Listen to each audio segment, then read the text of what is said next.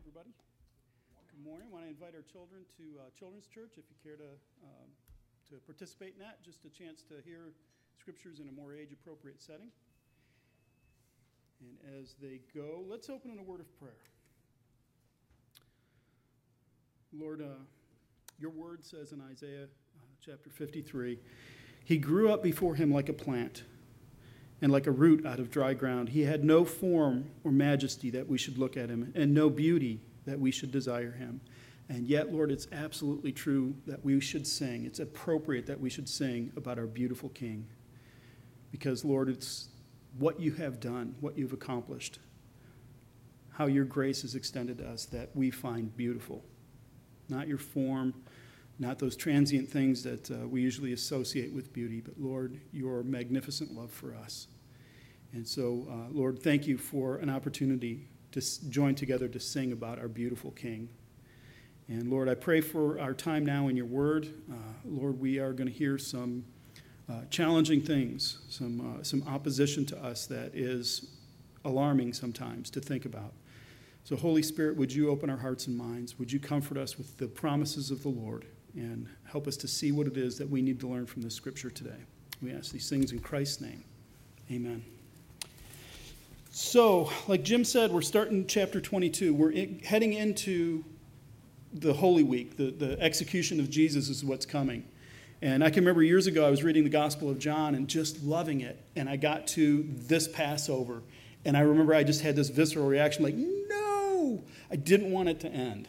Um, but this time, I'm, I'm not having that kind of reaction. I just feel like this, this event is coming towards us and we can kind of see it. What we've done as we've come to chapter 22 is we've kind of taken a little bit of a turn in the narrative style that Luke is using.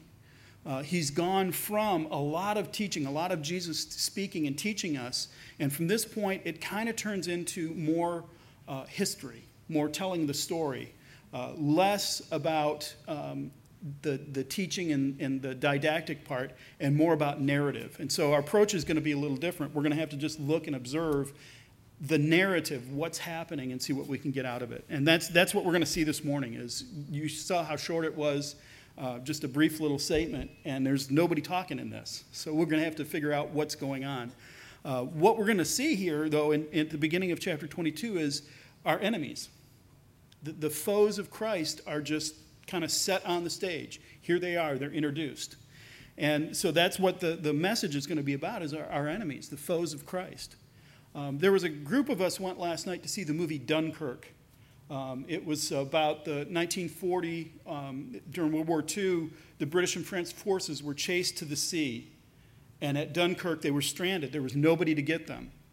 And the way that this movie went, it was not like a typical war movie where people seem to run from explosion to explosion. This movie was a much slower, steady pace. And what you felt was not explosions at every turn, but just a constant, relentless threat. You just knew it was there.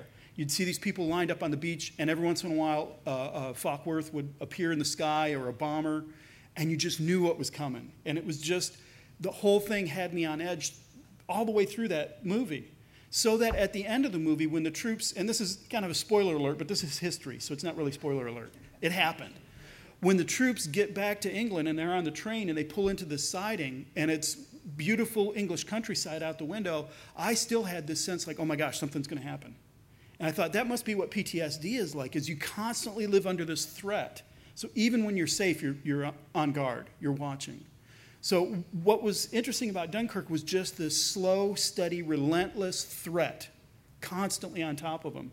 It reminded me of the book, uh, The Red Badge of Courage by Stephen Crane, which is about the Civil War, and it's not tons of explosions and gunfire and where the troops were and who was leading what. It's just from a soldier's perspective, and you've constantly, as he's marching through the wood, got this threat hanging over him. You know what's coming. And, and I think that's probably what more what war is more like than, than the uh, excitement of the explosions and, and uh, the pyrotechnics and stuff. Is I think there's a lot of not much happens, but the threat is over you. That is kind of what we're going to face. That's kind of what we're facing as Christians. Is we have an enemy who is constantly present and constantly threatening, but not always really exciting and real, you know, flashy all the time. Very subtle. So when in the scriptures here, in the story from Luke, when our enemy pops his head up, we need to pay attention. The last time we saw Satan was in chapter 4 when he was tempting Jesus, and now he's back on the scene. So that, that tells us our enemy has appeared, now something's going on, so let's pay attention. So let's take a look at this. The first part is pretty straightforward. It was the Feast of Unleavened Bread, which is called the Passover. Um, we'll look at the Passover next week. That's the institution of the Lord's Supper. We'll dig more into the Passover next week and kind of understand it there. For now, let's just focus on this. There's a Feast of Unleavened Bread, which was seven days of yeast free living, if you will. You didn't have any, any leaven in the house. And then the, the, the day after that was the day of Passover. Um, those were seen as one, as you can see how Luke described it. He says the Feast of Unleavened Bread is called the Passover. They're so connected, they see them as one. When Passover happened, they had to bring a lamb to sacrifice. So at this time of year, Jerusalem was packed. It was just full of people. All the folks who lived in what was called the diaspora, the, the, uh, the scattered people living throughout the Greco Roman Empire, uh, would return to Jerusalem. So the city was full at this time of year. I mean, just full. So that's, that's kind of the, the setting that we're in is imagine Jerusalem, now imagine it twice as full. I mean, just really bustling with people. And the chief priests and the scribes were seeking how to put him, that's Jesus, to death, for they feared the people. So righteousness has come to them, has stood before them, has told them how they should live, and their response is, We've got to kill him. Uh, it's, it's amazing, but this is their approach. But they're afraid of the people. If they go and arrest him in front of everybody while he's preaching and teaching, there's a genuine danger the crowds will turn against him. And so they're looking for subtle ways to do this. How can we trick him? How can we, how can we do this in some other way? So that's the first set of enemies. Luke refers to the scribes and the Pharisees. Other gospels refer to uh, the, the, sad, or the, uh, the scribes and the chief priests. Other uh, scriptures refer to the Pharisees being involved as well. It's just a matter of focus where we're going to put our focus. But these religious leaders are now opposed to Jesus and they're looking to take him down. They're looking for an opportunity to get him. So that's our first set of enemies. Um, like I said, we'll deal with the Passover and that kind of thing in, in a bit. Um, one thing I do want to say is as we enter, especially as we enter into the Holy Week in, in Luke's Gospel, it is very possible to synthesize, to harmonize all of these different accounts of what happened during this week. I'm not going to do that. There's plenty of books on it. It's great. I'm going to focus simply on, I'm going to try to keep my nose in Luke and see what Luke is trying to tell us about this. So if you're interested, how did this line up? When did Satan enter Judas and what day did that happen? And there's books on that. You can, you can get some help with that. But I'm going to just go with how Luke tells the story, if that's okay. So that's our first set of enemies is the spiritual leadership of, of the city, but they're afraid of the crowds. They're afraid that they'll start a riot if they do what they want to do. And so now the next part then Satan entered into Judas, called Iscariot, who was one of the twelve. Our enemy has popped his head up. He's come out of his foxhole and he's making a move. So we need to pay attention to what's going on. What is he doing here? What's, what's, what's he up to? And we've heard Judas before, and all we were told about Judas before was he would become a traitor. That was it. We didn't, we didn't know much about him. Luke doesn't spend a whole bunch of time on him. So Satan enters into Judas, and Judas goes off and he confers with the chief priests and the officers how he may betray Jesus. How can he turn him over? And those guys are really happy because this is the subterfuge, this is the hidden cover that they're looking for is this Judas guy knows where Jesus is going to be. He's going to come and lead us to him in private, away from the crowds, and we can take care of this. This is going to work out great for us. So they're really happy. So that's the setting of this thing. The one thing I want to really focus on for a minute, though, is Satan entered into Judas. When I read that, that made me ask a couple of questions. First of all, was Judas just some innocent bystander who got tackled by the, de- the devil and dragged into this? And second of all, why on earth would Satan do this? What was he thinking? So let's, let's kind of stop and we need to do some inferring from this and, and observing. Like I said, this is narrative, so it, we don't get a lot of teaching from it. We can use this as kind of a springboard into some other things. So, first of all, Satan entered into Judas. Um, was Judas just the innocent victim here? He was just the guy standing on the street, Satan jumped on him and, and made him do it. Um, the, the great 1970s theologian Geraldine, who said, The devil made me do it, right? Um, is that what happened to poor Judas? He's just innocent in all of this. Well, first of all, what we need to look at is, is Satan entered into Judas does not equal Judas was possessed by Satan. It sounds like it, but it doesn't equal that. And here's why I would say that. First of all, the other gospels refer to this as Satan put it into Judas's heart. That's the first thing, is Satan put it into Judas's heart. And Luke will use those phrase, that kind of terminology later as well, but not about Judas. The second thing is when somebody is demon possessed, it doesn't appear that they are held responsible for what they did during the possession. And, and the where I get that from is the uh, Gennesaret demoniac. Remember when Jesus was up in the northern area of Israel and he went to the east side of the Sea of Galilee into the region of Gennesaret? where it was um, largely Gentile. And there was a man there who lived out amongst the tombs, who cut himself with rocks and sharp things, who couldn't be bound with chains because he'd break the chains off his arms, and he attacked anybody who got near him. This was a man who was possessed not just by a demon, but by a legion of demons. And so when Jesus comes, he runs up to Jesus, and the demons realize they're in trouble. What have you to do with us, Jesus of Nazareth? Have you come to throw us in the pit? They're, they know they're in trouble. And when Jesus casts out these demons, this man now is sitting clothed and in his right mind. He's sitting at Jesus' feet and he's talking with him. And when the people come out to find out what's going on, they're blown away by this. How could this happen?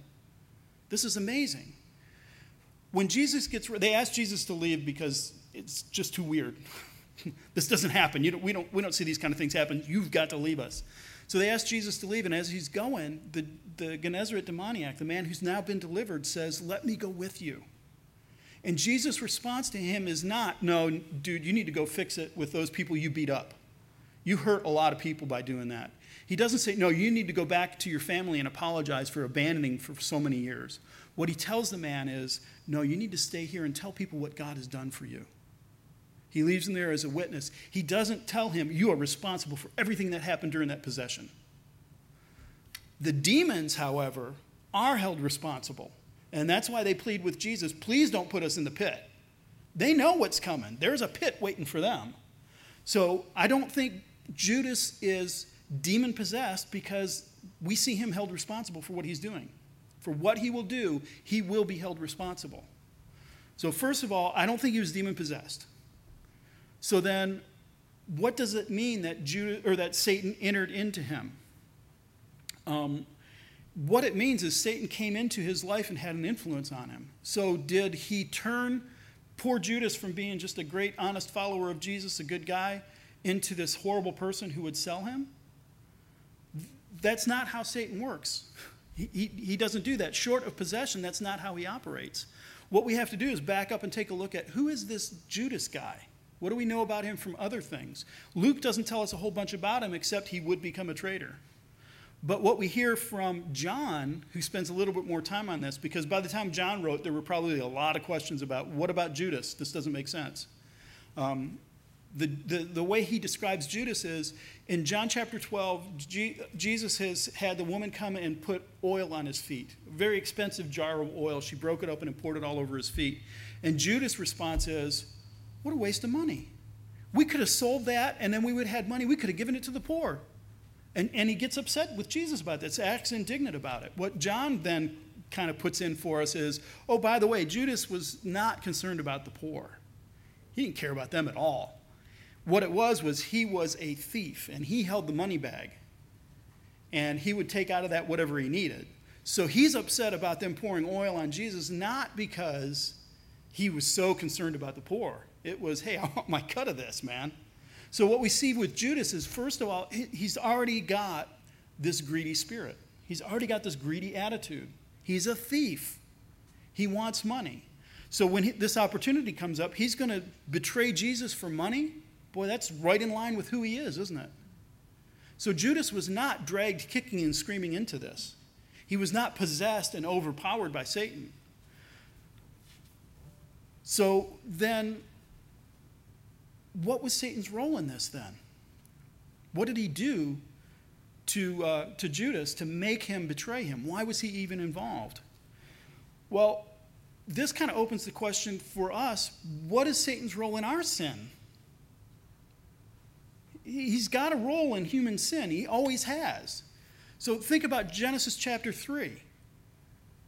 This snake comes and appears and, and talks to Eve. Snakes don't talk, but a snake appears and talks to Eve. What Revelation says twice in the book of Revelation is it calls Satan that ancient serpent, pointing back to that's Satan doing this. So Satan had a, a key instrumental role in the first sin. He goes to Eve and he starts twisting God's word and twisting God's word until the point where she gets really confused. 1 Timothy 2 says she was very confused. She was really deceived. She had been led down the straight, uh, a stray path. And so she, in the state of confusion, reaches out, grabs a piece of fruit, and takes a bite. This, this is supposed to be good, right? I, I think this is supposed to be good. And then she turns to her husband who's standing there, and, and 1 Timothy 2 says he was not deceived. So Adam is standing there, clear eyed, clear headed, and he says, Well, she didn't drop dead, I'll take a bite. And he eats the fruit. So now what have we got? We've got Satan instigating sin and two people participating in sin. And how does God respond to this? Well, he, the first thing he does is he comes to Adam and he says, What did you do? And Adam goes, Oh, the woman you made. She did it implicating God made a boo boo and it's all the lady's fault. So throw your wife under the bus, guys. That's really heroic. Then he turns to the woman. and he said, What did you do? And she said, The snake deceived me. And so then he didn't even ask the snake. He turns to the snake and he says, On your belly you will crawl. And your offspring is going to be at war with her offspring. He will crush your head and you will crush his heel. So, right there, he holds Satan responsible for what's happening. He doesn't remove legs from snakes, he's cursing Satan at that point. Because what comes is a war between Eve's offspring and Satan's offspring. That's, that's how you get that picture. Satan is judged, but in the midst of it is promise. He looks, to, he looks at the snake and he says, Your offspring will be at war with her offspring. She's going to have offspring. And there's going to be a war between you two and he's going to crush your head. He's going to, he's going to win. There's, there's hope, even in the middle of the curse. Satan's held responsible and is announced right then, you're, you're done. Your days are numbered. Then God looks to Eve, and does he go, Well, sweetheart, you were confused, so uh, you know, we'll just give you a pass on this? No, he looks to her and he says, Childbearing is going to be really hard for you now. I'm going to increase your pain in childbirth. And again, in the midst of it is a curse. She's held responsible, even though she was confused. She's held responsible. And in the midst of it is promise again. But this isn't it. You're going to have children. There will be offspring. Humanity is going to continue after this. So even in the middle of that is promise. And then he looks to Adam and he says, All right, dude, you had a job here. You had one job. I gave you the law of the garden. I told you you can't eat from the tree. You watched your wife get it wrong.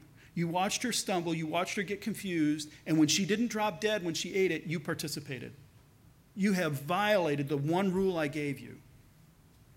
And then he says, By the sweat of your brow will you bring forth food. You're going to till the ground and it's going to bring up thorns. It's going to be hard. So Adam is the one, pardon me, Adam is the one through the rest of the scriptures that we see is he's the guy that we fell in. We didn't fall in Eve even though she ate first.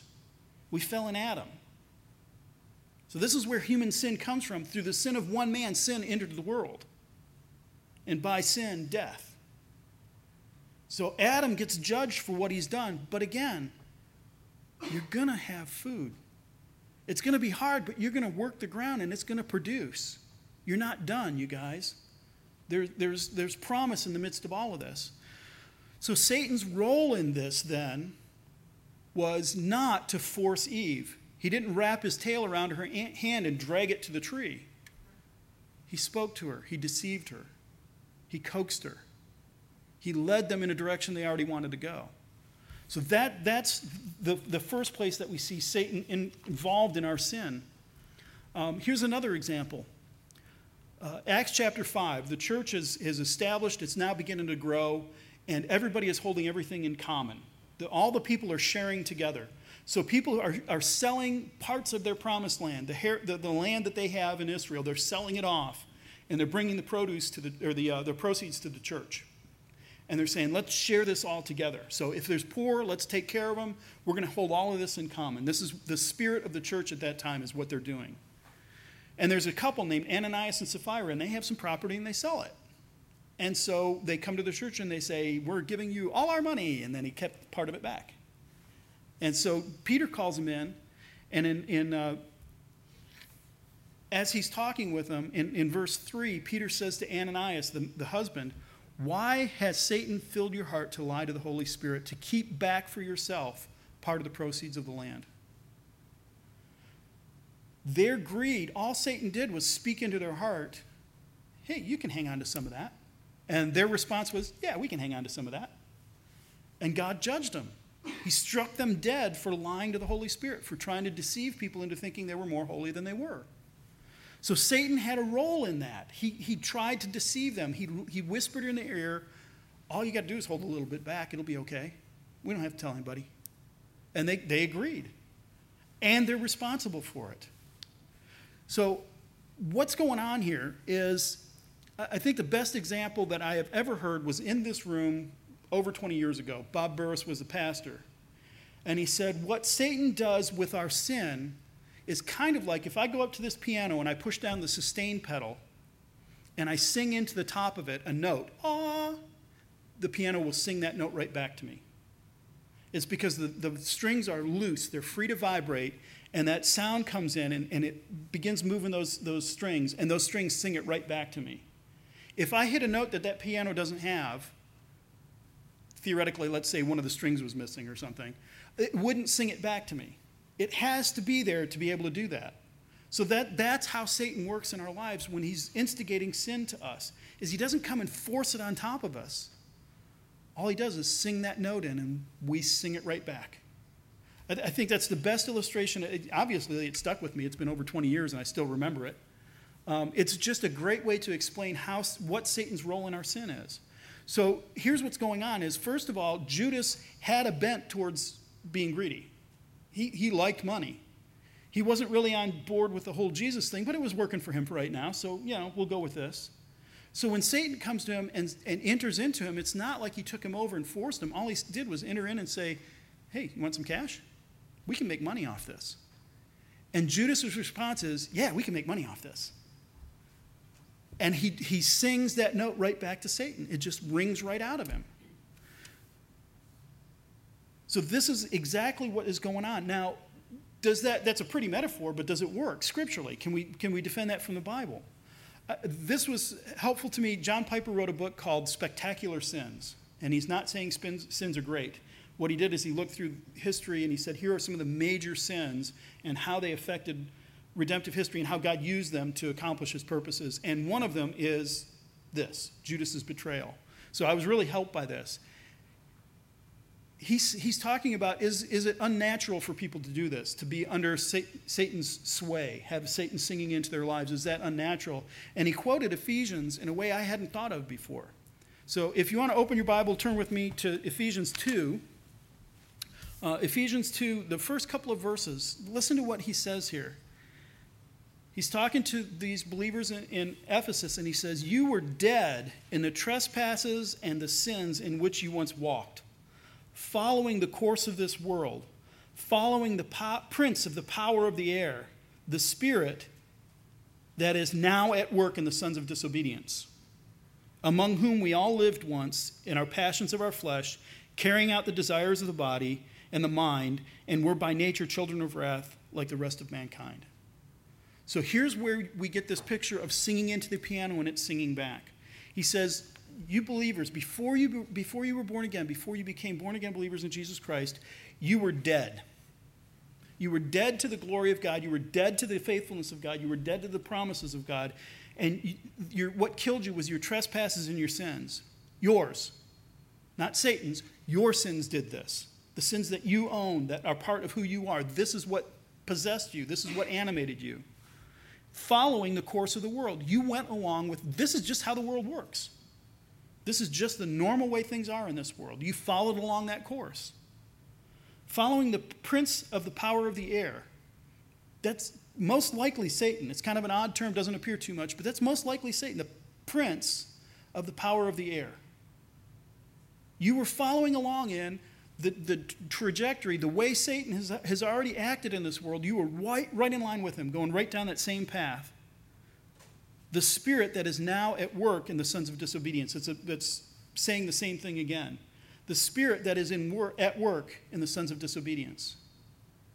So those who don't know Christ, who are not born again, who are living sin as a normal pattern of life, they are under the power of the spirit of the age.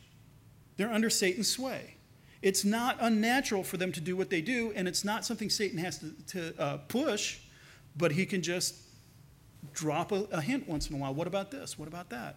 And they will naturally go in that direction.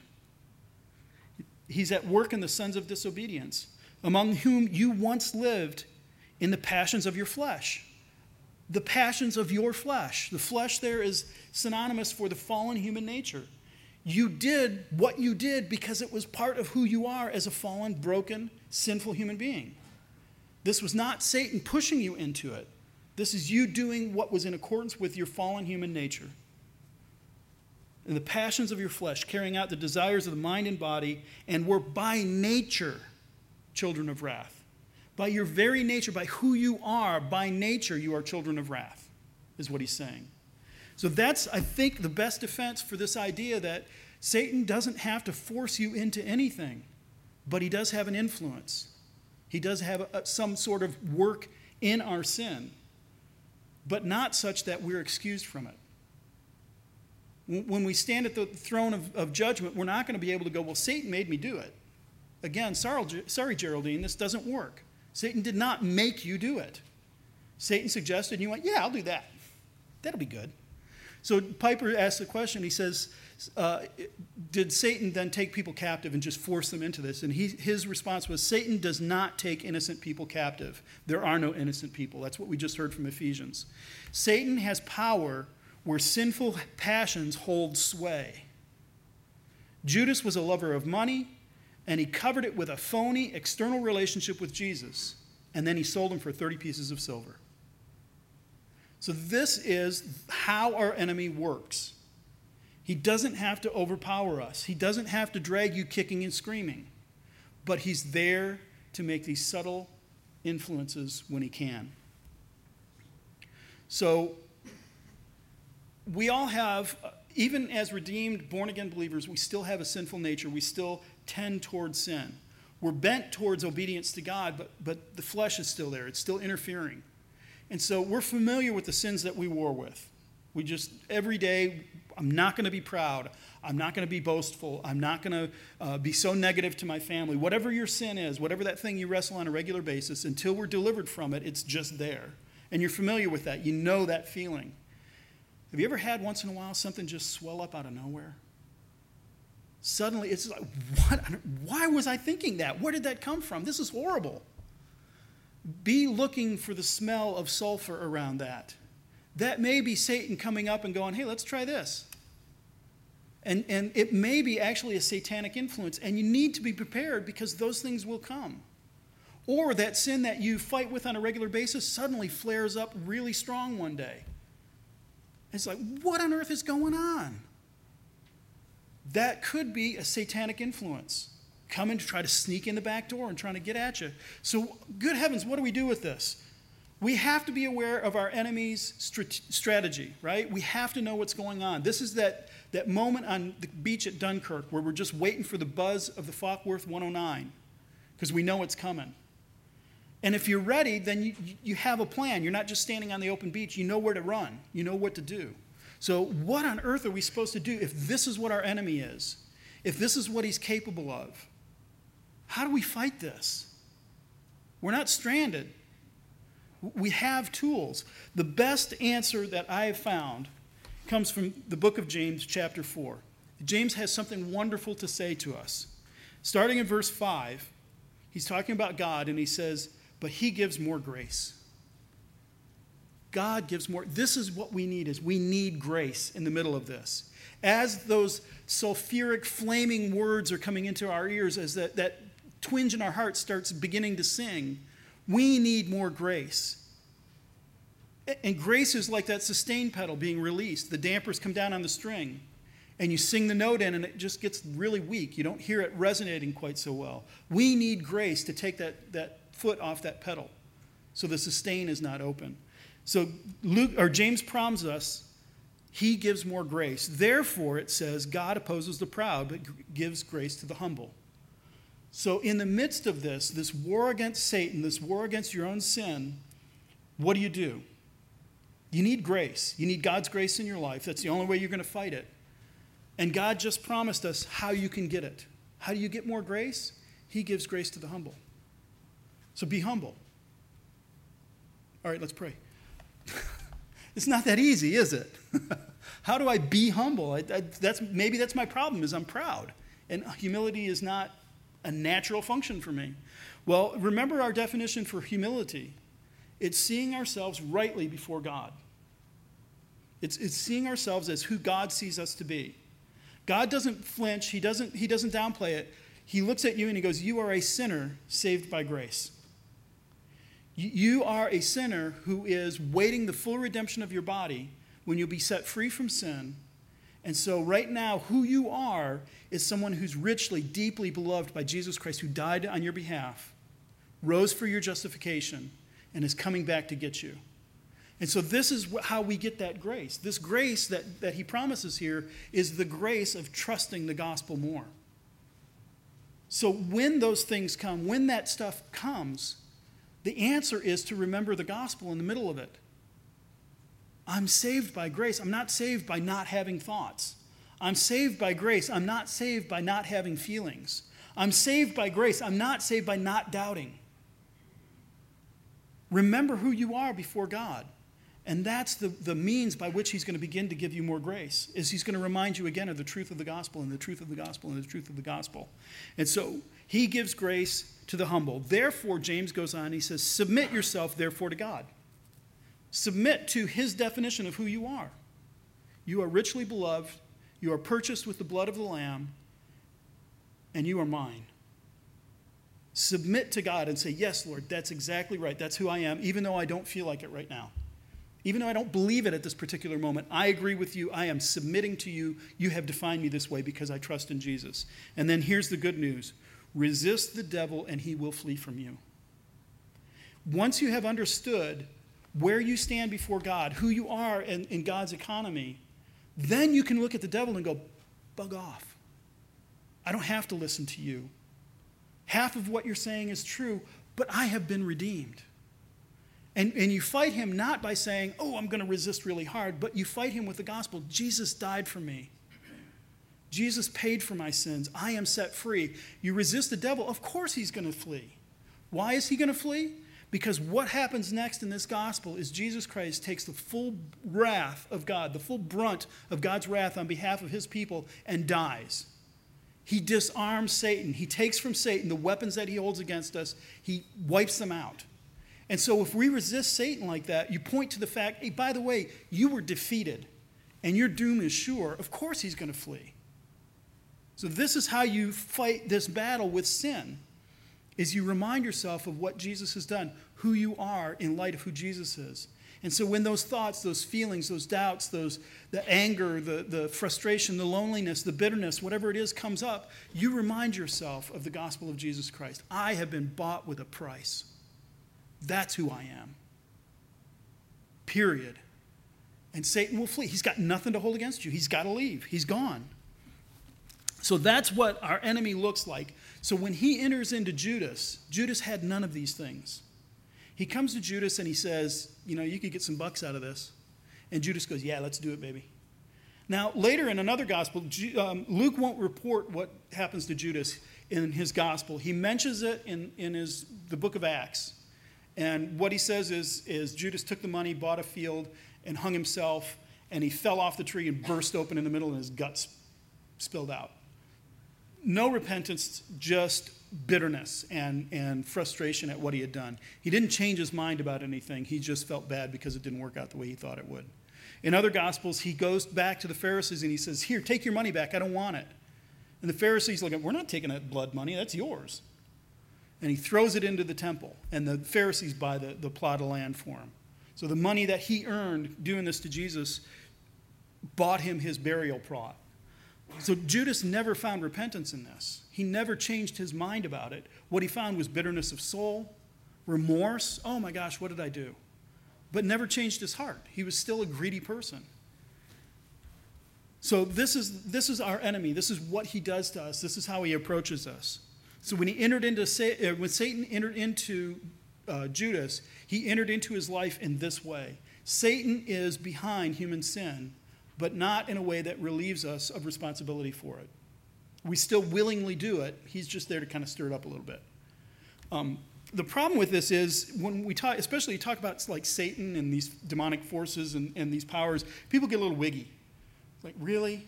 You believe in demons? Oh, come on. You, are some sort of holy roller or something? It's, that's a very simplistic, boiled down, materialistic way of looking things. You say, well, nothing can exist except for what we can see, hear, smell, touch, taste, measure, define.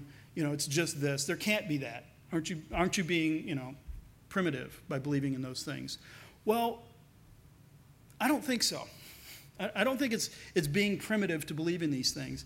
Jesus, when he's talking to Nicodemus, he says that when the Spirit moves, you can't see him, but you see the results. And so it's kind of the picture of um, let's imagine you're standing in a field of tall grass, and the wind comes from behind you, and you, you feel it blow past your, your, your neck and across your hair, and then you watch the grass kind of move out in front of you. You didn't see the wind, you don't know where it came from, where it's going, but you see the results, don't you? Or if you're on a lake fishing and it's dead calm, and suddenly a gust comes past you and you see the ripples go out and the water is disturbed. You didn't see the wind, but you feel the effect of it. So when we talk about these, these demonic, angelic presences, these, these supernatural layer that we can't really see, yeah, we can't see it, we can't measure it, we can't define it. it by, or by definition, we can't do those things. That's what supernatural means but you can't see the results of it. You can see it as it moves through this world. You can watch what happens. And so this is what we're seeing with Judas is he takes it to a new level of evil in betraying the Son of God. And this is that wind blowing the, the grass, is you see Judas move in that direction.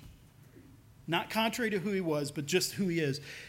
So as we're facing this kind of opponent, that's why we have to fight with supernatural forces. We have to fight with the gospel. That's the only way we're going to do it. So this brings up then the next question. Okay, why would Satan do this? Why would Satan, if he knows that Jesus' death will be his undoing, why would he instigate Judas to sell Jesus to lead to his death? Why didn't he enter into the, the officials to make them want to kill him? Why is he doing what he's doing at this point? And I want to be careful here and tell you we don't have a bunch of scripture on this. So I'm going to infer some stuff. Um, so if you don't want to go with me on this, that's fine. You can go, okay, Pastor Tim, that's sweet. You, you know, pat me on the arm and tell me I'll be all right. Um, but here's what I think is going on is remember the last time we saw Satan? Last time he popped his head out of the foxhole? Luke chapter 4. Jesus has been baptized. The Spirit has driven him out into the wilderness. He's been fasting for 40 days. He's hungry. He's weak. He's out in the middle of nowhere, and Satan comes up. And Satan says, Hey, got a plan for you. I know you're hungry. It's been 40 days. Come on. You got to be starving. Turn that rock into a loaf of bread. It'll be fine. We'll take a shortcut here, Jesus. We won't go the path of suffering, we won't go the path of pain. We'll take a shortcut. Just, you're, you're, if you're the Son of God, you can do this. Just wave your hands and it'll become bread. And when Jesus doesn't bite on that, he says, Okay, how about this? Takes him to the top of the temple. He says, Look out, look and see. Or no, he takes him up on a high mountain. He says, Look and see all the, all the nations. They're all mine. Jesus, you don't have to go to the cross. We, man, we can, we can short circuit this thing and do it right now. You don't have to go the way of pain and suffering. Here's the easy way, Jesus. Here's the simple thing. All you got to do is bow down and worship me. They're all mine. I'll give them to you. That, that's all you got to do. Jesus, you don't have to suffer to get what you want. I have got a better deal for you. And when Jesus resists that one, then Satan takes him up on top of the temple and he says, Okay, look, guy, if you really are the Son of God, because you might not be, but here's a way we can tell really quick just jump off. The, the angels will scoop you up and you won't hit the ground. It'll be great. Just, just do this. Because maybe you're not who you think you are. So Satan's goal with Jesus so far has been let's bypass the pain, the cross, the humiliation, the shame, the spitting, the scourging. Let's skip that so you don't have to go there. So Satan knew that what the result of that would be was Satan's destruction. And so he tried to short circuit it. So Jesus has repeatedly throughout this gospel shown he's not going to go that way. He has repeated, he, he faced Satan down in the desert, and he repeatedly said, I am going to the cross. I will go to Jerusalem, be rejected, turned over to Gentiles, shamefully treated, executed, and raised on the third day. And so Satan is looking at this going, I can't change his mind. I've tried. I, have given it my best shot, my, my deepest wiles, and he didn't buy it. So if he won't change his path, maybe I can make it worse for him. Maybe what I'll do is just make it as miserable for him as possible. So he goes to Judas and he says, Here's one who has been your best friend Jesus, I'm going to turn him so that he betrays you. If you're going to do this, if you're so hard set to do this, I'm going to make it as rough on you as possible. Oh, and by the way, I'm going to take some of them with me. So I think that's why Satan is doing this. Is he gets to this point and he doesn't need to enter into the chief priests and the scribes and the officials. Their heart's already set. They have hated Jesus from the day they met him. They have always wanted to, to oppose him. So he doesn't need to do anything there. I, I don't have to worry about them. They're already on track. Judas just needs a little nudge, in the right direction, and I can make Jesus suffer.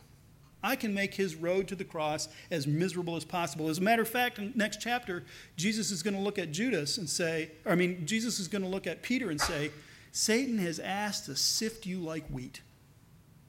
Satan is coming after you, Peter, but I've prayed for you. So Satan's goal here is not his own destruction, his goal here is to head toward Jesus and make his road to the cross as miserable for him as possible. If he won't be deterred, I'm going to I'm going to amp it up, and maybe along the way it'll be too much for him. So, this is why Satan would even bother doing this. This is why he would even look at getting involved in Jesus this way, as he's trying to make it as horrible for him as possible. And so, remember when he met him in the desert, he, the end of that was when the devil had ended every temptation, he departed from him, him until an opportune time. This is the opportune time. This is the opportune place, is Judas. So, what we need to do with this, what the, the discipleship principle in all this is, is we have to be aware of what our enemy is up to. If you're not aware of what the enemy is doing, there's a real danger that you'll fall for it. And so, um, when Paul in, in Ephesians is talking about putting on the full armor of God, what he says at the end of that is put on the whole armor of God that you may be able to stand against the schemes of the devil. The, the word behind that is uh, methodia, methods. Satan has methods. Satan has ways of doing things, and you need to put on the full armor of God so that you can stand against these methods, against these schemes. Because you have an enemy who is opposed to you. And here's the scary thing about Satan as our enemy he didn't care a rip about you. He, he doesn't care at all about you. His goal is not you, his goal is Jesus. You're a pawn. So imagine if North Korea decided they wanted to invade North America, that they wanted to come in and take over America. Would they launch all their nukes and just wipe out America? No, because they, they want to come and take this over. So what they might do then is go, well, we want to take out America, but they're a little strong. So what we'll do is we'll take out their allies. So we'll nuke England and Germany and France and Greece and Italy. We'll take them out because we don't care about them. We want America. That's who you are, folks. For Satan's plans, Satan's schemes, Satan's methods, you are merely what stands between him and his goal. That's a terrifying enemy to face, one who doesn't care about you. If he wants you, he won't kill you. If he doesn't care about you, he'll do anything he wants to you as long as he gets to his goal. So we need to be aware of his schemes, of his methods, of his ways. And so that's, that's why Paul tells us put on the full armor of God. You have an enemy, he doesn't care about you, he's going to take you out. Be aware of his methods, and then you have the tools to fight. That's why James, I think, is so important, is he tells us, he promises us under the inspiration of the Holy Spirit, resist the devil and he will flee from you. You can't, it can be done. It may not feel like it at the time, but it can be done.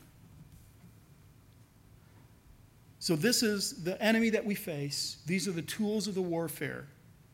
And just like in Red Badge of Courage or Dunkirk, the war is unrelenting and the threat is continually there. That's the warning we have. And so be aware of the schemes of your enemy. He's your enemy because he's God's enemy. He is not the equal and opposite of God. He's not as powerful as God. As a matter of fact, C.S. Lewis said if, you, if the Satan was the equal and opposite of God, he couldn't exist. Because God is initiative, creativity, motion. He, he's doing things. The opposite of that would be non existence, non creativity, non involvement, non engagement. That's not, the opposite of God isn't Satan, it's nothing. Satan's the opposite of the archangel Michael. That's who he is. So understand your enemy, understand his schemes, and understand how you can fight him. Because he's coming. And what we're going to see in the Holy Week and the opposition to Jesus is demonic influence. It is Satan oppressing what God wants to do. But the resurrection happens. I looked, I peeked at the end of the book. The resurrection happens. Jesus wins. He defeats Satan. So that's how we can resist him and walk with God. Let's pray. Our beautiful King, thank you for suffering uh, shame and scorn, being marred beyond all recognition, bearing the total weight of the burden of our sin on your holy shoulders, taking that into the grave and leaving it in the ground where it can't bother us anymore. Lord, thank you for nailing to the cross all the laws and rules that stood against us, our bill of uh, debt to, to God for our unholiness. Thank you for disarming our great and mighty foe, taking the tools that he has against us away from us, away from him, so they can't be wielded against us. Lord, I pray for all of us that we would, when, when we smell that sulfur, when we hear the, the, uh, the, the click of those uh, satanic heels coming around, Lord, that we would remember the gospel, remember who we are in light of who Jesus is, and resist the devil so that he would flee. Lord, would you give us that power to stand? We don't have to attack, we don't have to go out and charge. Ephesians 6 tells us once we've done everything we can, stand. Lord, give us that power. Give us the, the faith to believe that we can stand against all the wiles of the devil. And Lord, I want to pray that for our brothers and sisters in Christ around the world. Uh, Lord, there are folks who are facing much worse things than we are, much harsher opposition. Lord, there are people who are being beheaded because they will not deny who Jesus Christ is. Lord, would you give them strength in that moment to help them to be humble so that they might receive the grace they need in that moment. And Lord, would you avenge their blood? Lord, give us strength to stand as well. We pray in Christ's name. Amen.